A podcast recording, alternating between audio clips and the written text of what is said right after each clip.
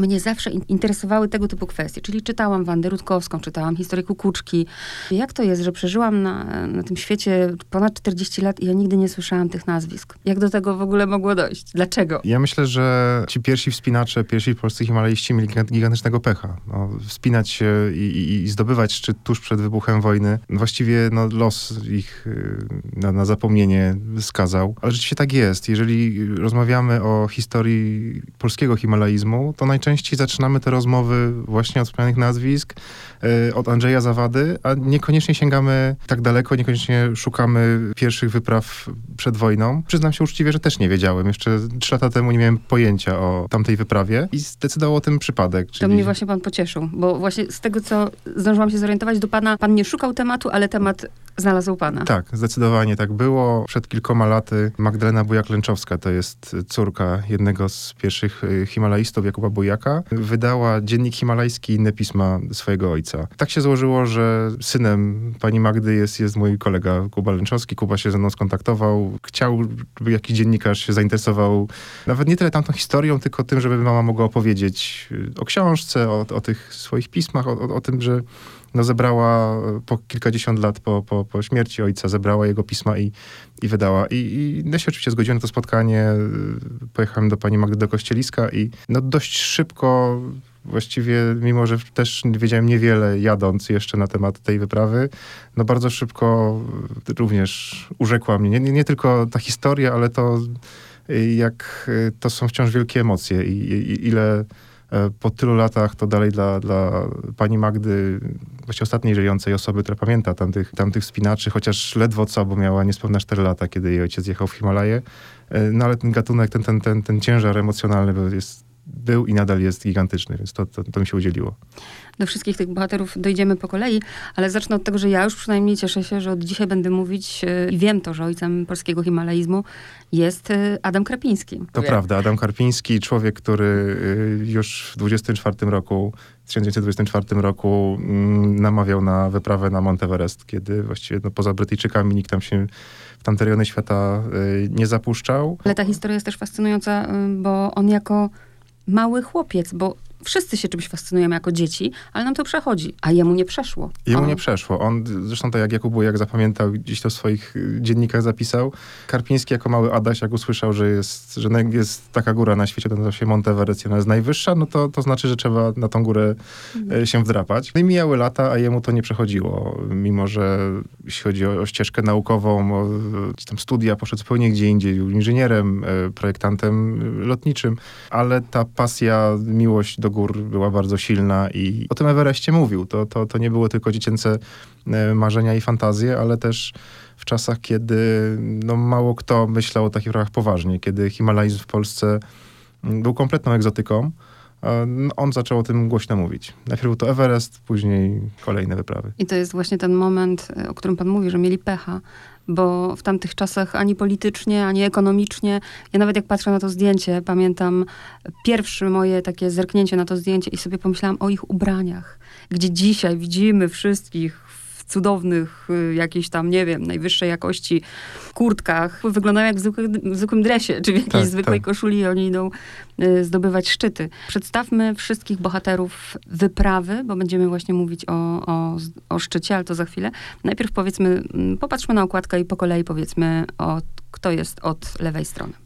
Pierwszy od lewej stoi Janusz Klarner, najmłodszy uczestnik wyprawy i też postać, może nie kontrowersyjna, bo to jest za duże słowo, ale człowiek, który został w ostatniej chwili właściwie do wyprawy dołączony. Parę miesięcy wcześniej przeszedł chrzest bojowy, test pod okiem Karpińskiego i Bujaka zimą w Tatrach. Spisał się tam dobrze. Też spore znaczenie miało, miało to, że tuż przed wyprawą jego ojciec pożyczył, Czesław Klarner pożyczył synowi... Do powiedzmy minister skarbu. Minister skarbu, tak. W II Rzeczpospolitej pożyczył no, jedną trzecią budżetu, inaczej ta wyprawa by nie opuściła Warszawy. Ale to też nie jest tak, że wzięli go, bo miał pieniądze. Gdyby nie, był, nie miał kondycji, no to w życiu by i tak nawet tak, pieniądze tak. by nie pomogły. To, to Zdecydowanie. Za mało było tam, ta, ta, ta ekipa była zbyt, niezbyt liczna. To były zaledwie cztery osoby, czterech wspinaczy. Przy tak skromnej obsadzie nie ma możliwości takiej, żeby sponsor pojechał tylko dlatego, że ma pieniądze, a nie ma żadnych umiejętności wspinaczkowych, więc tu się po prostu bardzo dobrze złożyło, że nie dość, że Janusz dobrze się wspinał, był bardzo wysportowany, to, no to jeszcze jego tata miał tą możliwość, że mógł załatać wielką wyrwę w budżecie i, i, pozwolić wyprawie pojechać. Później będziemy to rozwijać, więc na razie tak pokrótce. Że e, Jakub Bujak, drugi z uczestników wyprawy, mm, doświadczony wspinacz, był w, w górach Kaukazu, w Alpach, E, no jakby jego kandydatura tutaj nie miała, nie miał żadnych wątpliwości tutaj nikt, że, że, że on tam powinien jechać. Też był bardzo zaangażowany w, w, w kwestie organizacyjne. E, zaraz obok niego jest Adam Karpiński, czyli człowiek, który e, od lat już kilkanastu, kilkunastu zabiegał o to, żeby Polacy mogli pojechać w Himalaje. Dwóch następnych panów to są Brytyjczycy. Najpierw mamy majora Foya, to był lekarz wyprawy i też oficer łącznikowy E, który pomagał tam załatwiać kwestie organizacyjne między władzami lokalnymi a, a wyprawą. Tak, tak, tak, tak było przyjęte. E, zaraz koło niego jest, jest ciekawa postać, człowiek, który dołączył do wyprawy, Stefan Blake, bo usłyszał, że taka wyprawa przyjeżdża do, do Indii. Był na dość wczesnej emeryturze, godnie sobie żył w tamtych latach jako Brytyjczyk z emeryt, ale, ale też piechur i, i, i człowiek, który no, spędzał czas e, dość, dość aktywnie na, na tego typu przechadzkach. I kończy zdjęcie z prawej strony Stefan Barnadzikiewicz, Y, wspinacz, ale przede wszystkim y, polarnik. To był jego główny obszar działania. Ja nawet jak patrzę, jak to się wszystko zmienia, bo najstarszy z nich był Karpiński, 42 lata, można powiedzieć w moim wieku, Bernadzikiewicz 29. Oni poważnie wyglądają bardzo, nie? Jak na, jak na swój wiek.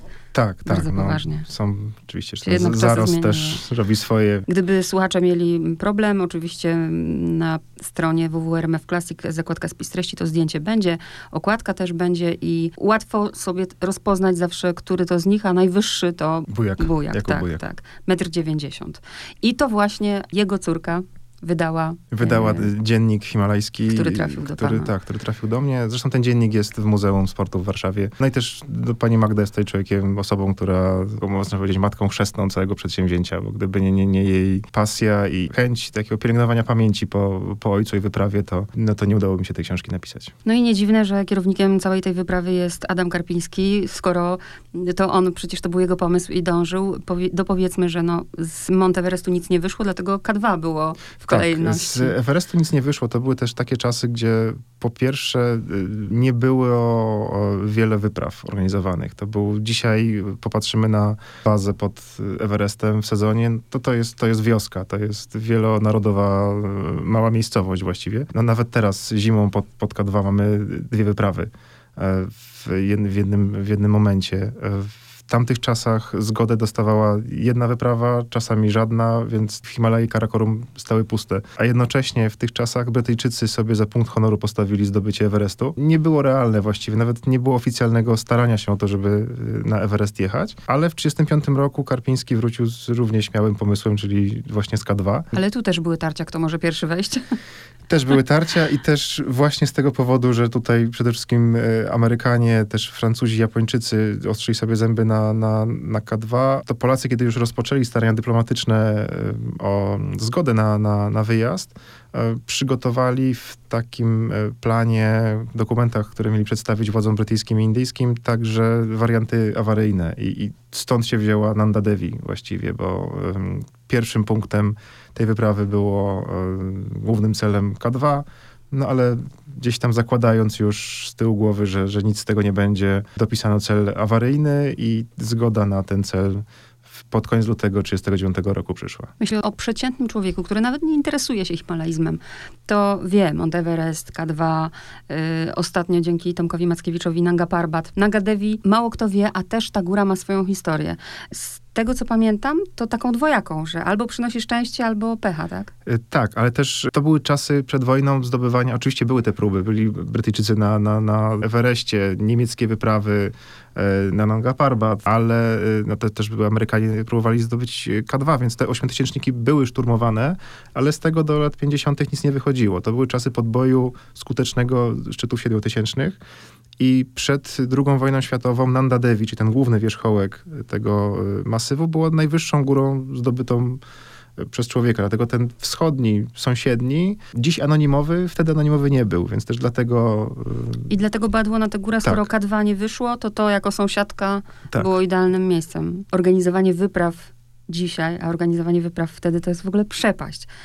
Ja już bym się zmęczyła samym dotarciem pod tę górę, bo, bo powiedzmy, jak wyglądała ta droga, a szczególnie historię z pociągu z, z bryłą lodu w, tak. w środku, to po, nie mogłam w to uwierzyć.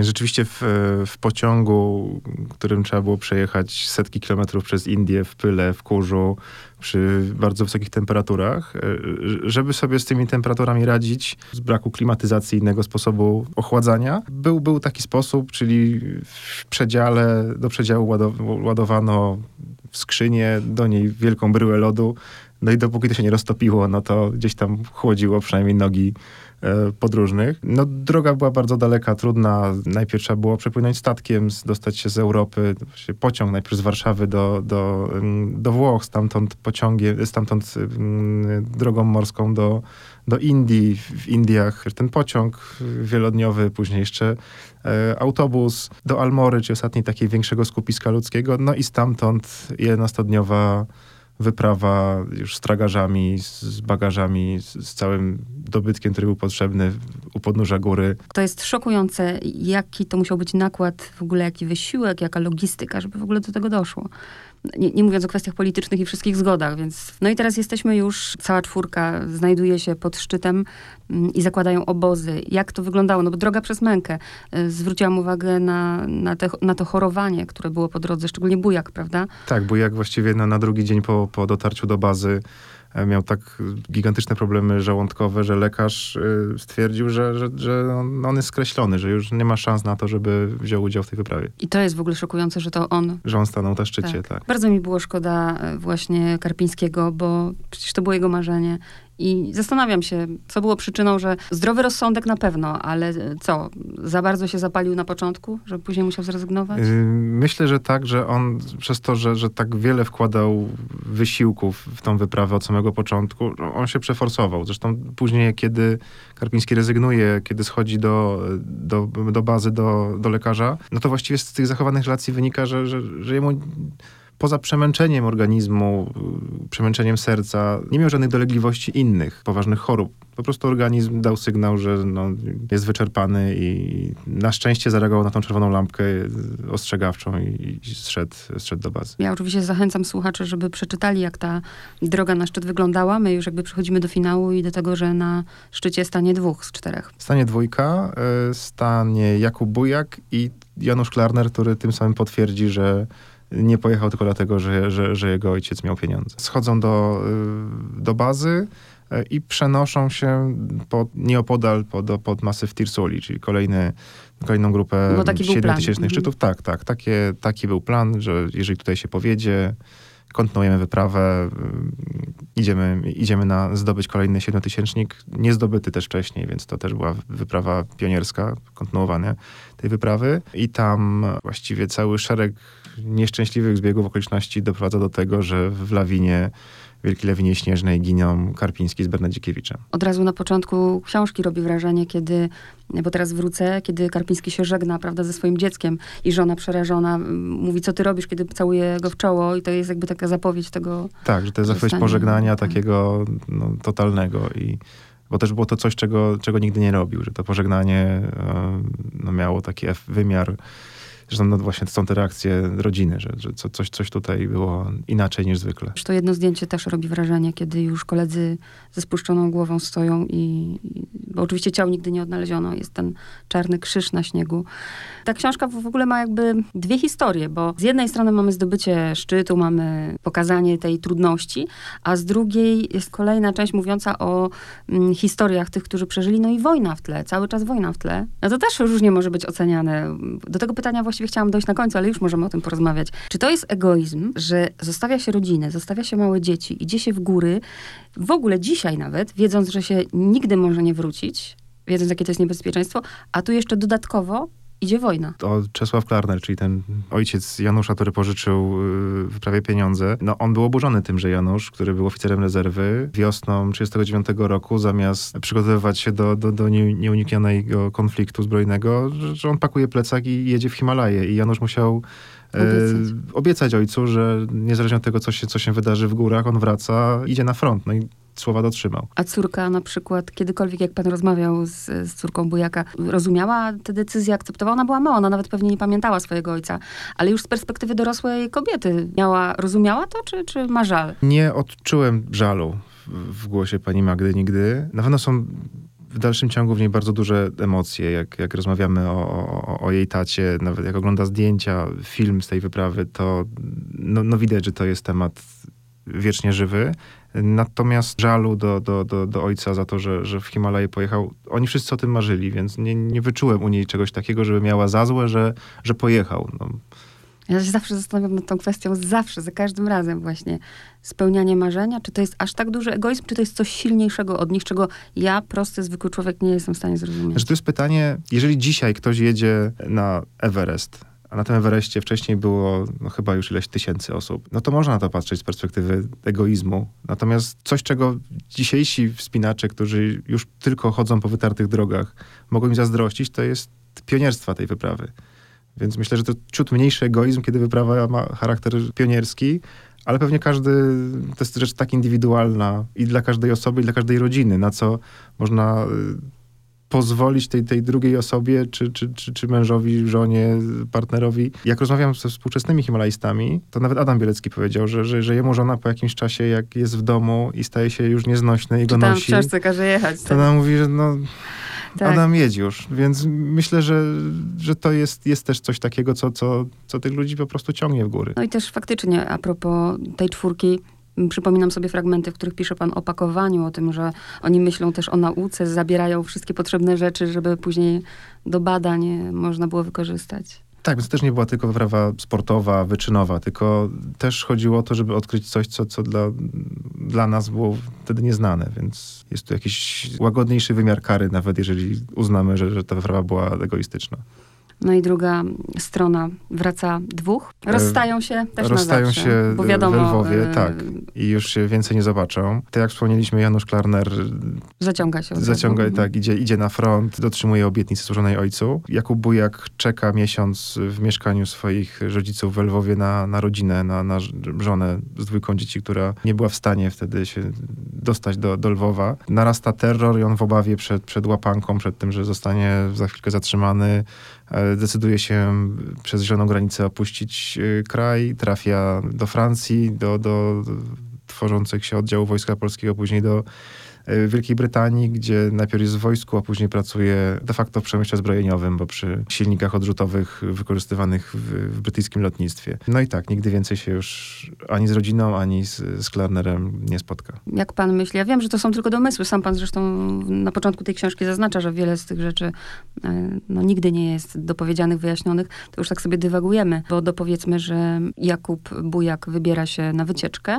E, On wcześniej chyba złożył do rządu jakby, nie wiem, wniosek, że chce wracać do kraju, tak? Czy z, listów wynika, że, że zabiegał o to, że, że, że mówił o tym, że bardzo chciał, e, wojna się skończyła, więc liczył na to, że będzie mógł wrócić do Polski, do, do rodziny. I na przełomie czerwca i lipca 45 roku wyjeżdża ze znajomą z klubu alpejskiego, brytyjskiego, wyjeżdżają do Cornwalli na kilkudniowe wakacje i w momencie, kiedy mają się pojawić w pracy po, po, po jakimś czasie, bujaka nie ma.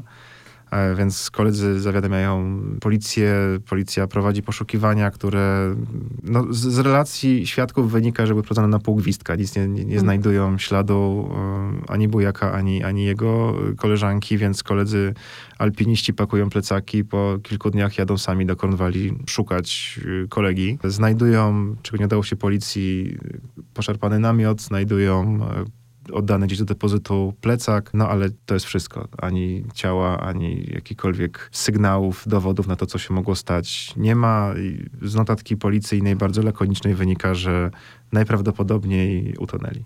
No ale z kolei jest ta historia małżeństwa, które tydzień później y, też utonęło, Tak. ale zwłoki w, Tak, jednak... tak. No są tam rzeczywiście też pojawiały się historie, jedne mniej sensacyjne, drugie bardziej. Jedne y, mówiły o tym, że skoro Bujak pracował przy zbrojeniówce, no to agentura, czy, czy brytyjska, czy, czy rosyjska mogła być zainteresowana jego zaginięciem lub przejęciem, więc no, są takie, ale to są pogłoski. Tak samo jak są pogłoski te takie prasowe, um, o, o, o tym, że w tym rejonie, w tamtym czasie też doszło do innych, czy zaginięć, czy, czy nawet zabójstw, ale to Bo to jest szokujące, prasa. że człowiek się może rozpłynąć i, i, I nic. I po tylu latach ciągle nic. Na, na pana wiedzę i siedzenie w tym wszystkim długi czas, która się wydaje z hipotez najbardziej panu prawdopodobna. jako e, reporterowi, który musi bazować na faktach, nie chciałbym zakładać czegoś, na co nie mam żadnego, nawet najdrobniejszego świstka. W związku z tym, no dopóki, a bardzo bym chciał, żeby ta książka pozwoliła chociaż minimalny przełom na, na, na odezwanie się kogoś, kto może mieć jakąś wiedzę na temat tego, co się stało z Bujakiem, zresztą z Klarnerem też. No ale dopóki czegoś takiego nie ma, takiego głosu, jakiegokolwiek dokumentu, no to też się przychylam do tego, że był to nieszczęśliwy wypadek. No. No i teraz właśnie powiedzmy o Klarnerze. Jaka jest jego historia? E, Klarner po, w ogóle w trakcie wojny działał w ruchu oporu, działał w Armii Krajowej, miał swój oddział e, w, Lasach Kabackich walczący w czasie Powstania Warszawskiego. Po zakończeniu wojny mieszkał trochę w Warszawie, trochę e, w Sopocie, w Trójmieście, po czym wrócił do Warszawy i we wrześniu 1949 roku wyszedł ze swojego mieszkania i tak jak bujak w Kornwali, tak on na ulicach stolicy rozpłynął się i też przepadł bez śladu. O ile w przypadku y, Bujaka rodzina nie ma najmniejszych oznak czy jakichś informacji, co się mogło, co się mogło wydarzyć, tak y, tutaj trwały poszukiwania, na ile to było oczywiście możliwe. Czesław Klarner minister przedwojenny, mając swoje, mimo oczywiście zmiany władzy, miał swoich jeszcze gdzieś tam znajomych, próbował się czegokolwiek dowiedzieć y, w ministerstwie, co się mogło stać z jego synem, ale y, niczego się nie dowiedział. Y, Siostra Janusza chodziła z paczkami po, po aresztach, po więzieniach. Był taki zwyczaj, że jeżeli więzień jest, jest w środku, no to tą paczkę strażnicy przyjmowali. Chodziła przez długi czas, ale nigdy tej paczki nikt nie, e, nie przyjął. Doszły do rodziny tylko sygnały e, niepotwierdzone w sposób formalny, że Janusz został zamęczony w katowni e, bezpieki. Ciała też nigdy nie odnaleziono i tak żaden z nich, tak można powiedzieć, nie ma, nie ma grobu. Wszyscy mają symboliczne nagrobki, natomiast no, w żadnym z nich nie ma ciała. Dla rodziny, wiadomo, jest to historia trudna. Dla czytelnika tym bardziej fascynująca, bo tak jakby, no powiedzmy, klątwa góry. Jest taki głos, jeden z kilku, dotyczący Nanda Devi, że właściwie według wierzeń lokalnych mówi się wręcz o klątwie, że kto zakłóci spokój świętej góry, zostanie ukarany, a jego ciała nigdy, jego ciało nigdy nie zostanie odnalezione. W przypadku naszych wspinaczy te słowa obecnie, czy, czy, czy wierzymy w klątwy, w mity i w inne tego typu historie, no to się sprawdza, ale dla, dla równowagi jest też y, inne zwierzeń, że jest to góra szczęścia. Przynosi dobrobyt, więc w przypadku naszych wspinaczy nie tyle dobrobyt, rzeczywiście ta klątwa miała tutaj uzasadnienie. Co ciekawe, nie jest to, no to pytany, czy to jest chwyt marketingowy, który rzeczywiście no, jest bardzo tak tutaj dający do, daje do, do, do wyobraźni, ale nie, bo to już w, w takich zapiskach i zresztą w relacji później książkowej wydanej po, po kilka lat po wojnie Janusza Klarnera pod tytułem Nanda Devi, opisującej y, zdobycie szczytu, to Janusz już jak oni idą pod, do podnóża góry, to on o tym pisze. Więc to nie zostało wymyślone po czasie, czy, czy przypasowane do, do historii, tylko oni sami zdawali sobie sprawę z tego, że gdzieś tam takie pogłoski krążą. Bo bazował pan na bardzo dużo, tu jest fragmentów listów Bujaka. Jak pan się zabierał do tej, do tej pracy? To musiało być bardzo trudne. Było trudne, ale no tutaj wielki ukłon pani Magdy, bo po pierwsze ogrom pracy to właściwie ona wykonała wcześniej, gromadząc przez lata wiele dokumentów, wspomnień, listów. Więc z jednej strony była pani Magda, która nie dość, że, że pozwoliła mi skorzystać z tego swojego bogatego archiwum, to jeszcze była przewodniczką po, po, po tych wszystkich dokumentach. Wielkie słowa uznania też dla naszych wspinaczy, bo i, i Jakub Bujak i Janusz Klarner prowadzili dzienniki, byli bardzo mm, zaawansowani, jeśli chodzi o, o, o pisanie. Zresztą też ciekawa taka anegdota, że nie wyobrażali sobie pakując rzeczy na, na wyprawę, żeby w tych skrzyniach się nie znalazła maszyna do pisania. Tak. Że to, to, to musiała być, bo oni piszą i zresztą ten dziennik Jakuba Bujaka, który jest, w, w, w oryginał jest w Muzeum Sportu w Warszawie, no to są zżółknięte kartki wypisywane ołówkiem, więc też niekiedy w obozach wyższych wieczorem gdzieś siadał i, i jeszcze mimo skostniałych palców pisał. Także tutaj wielkie słowa uznania dla nich za to, że, że udokumentowali tę wyprawę znakomicie. No i też świetnie, że, że, że, że ich książki się ukazały. Najpierw Nanda Devi Klarnera, zresztą przed kilkoma laty było drugie wznowi, było wznowienie. No i też raz jeszcze słowo znania dla pani Magdy za to, że, że i ten dziennik, który nie tylko tkwi w muzeum, ale też no, spisała go, zredagowała, wydała, dodała tam inne relacje y, ojca z, z, innych wypraw wysokogórskich. Te rzeczy, to, te, te książki, to już był gigantyczny materiał do tego, żeby można było zrozumieć, co tam się działo i przeczytać y, relacje uczestników, no, ale też dołożyć coś od siebie, bo jednak i, i, i dziennik himalajski, i, i relacja Klarnera skupia się na zdobyciu góry. No ale dzięki i pani Magdzie, i rodzinie Klarnera, tutaj siostra Janusza, która zmarła przed paroma laty, spisała swoje wspomnienia. One nie zostały chyba oficjalnie wydane, natomiast są, jej syn przekazał mi te, te, te, te wspomnienia, gdzie no właściwie od, odtworzenie, rekonstrukcja losów rodziny y, Klarnera, to, to jest dzięki niej najpierw, ale też y, skontaktowała się ze mną rodzina jednego z jego braci. Wiele dodała, wiele wyjaśniła, więc no, wydaje mi się, że miałem tym bardziej jak na debiutanta, bardzo dużo szczęścia do ludzi. Od początku, od pierwszego spotkania kilka lat temu z panią Magdą do dziesiątków maili wymienionych z rodziną e, Janusza Klarnera, to wszystko wpływało na to, że, że, że ta książka mogła się ukazać, ale też no jest, jest pełna. Właśnie dzięki, dzięki temu, że, że, że tyle życzliwych osób po drodze spotkałem. Ta historia powoduje, że w panu się coś, nie wiem, budzi takiego, żeby w góry wysokie iść? To znaczy, we mnie się, i to też jest ciekawe, że już po pierwszym spotkaniu z panią Magdą mi się obudziły Tatry bardzo, ale wydaje mi się, że na Tatrach, przynajmniej na razie, dopóki jakichś własnych demonów związanych z lękiem wysokości nie zwalczę, to na razie Tatry no, dają mi wszystko, co, co od gór potrzebuję i, i właściwie no, na ten moment nie wyobrażam sobie, żebym się zajął wspinaczką w jakiś sposób bardziej profesjonalny. Przyśnili się panu kiedyś? Może oni osobiście nie, ale y, bardzo mi się y, tak w nocy mnie budziły czasem pomysły jakieś, żeby coś, coś dopisać, coś inaczej, inaczej jakiś rozdział ująć, zacząć. więc bardziej taka praca mnie budziła, stawiała na równe nogi. Sami wspinacze jeszcze nie. I ostatnie pytanie. Debiut ale podejrzewam, że jak już się zacznie pisać, ten temat akurat przed do pana, no to to już ciągnie, żeby pisać dalej. Już jest pomysł na pisanie dalej? Są pomysły i jestem na etapie zawężania tych pomysłów do jakiegoś konkretnego planu na następną książkę. No myślę, że, że, że ciąg dalszy nastąpi. I tym optymistycznym akcentem skończymy. Dziękuję bardzo. Dziękuję.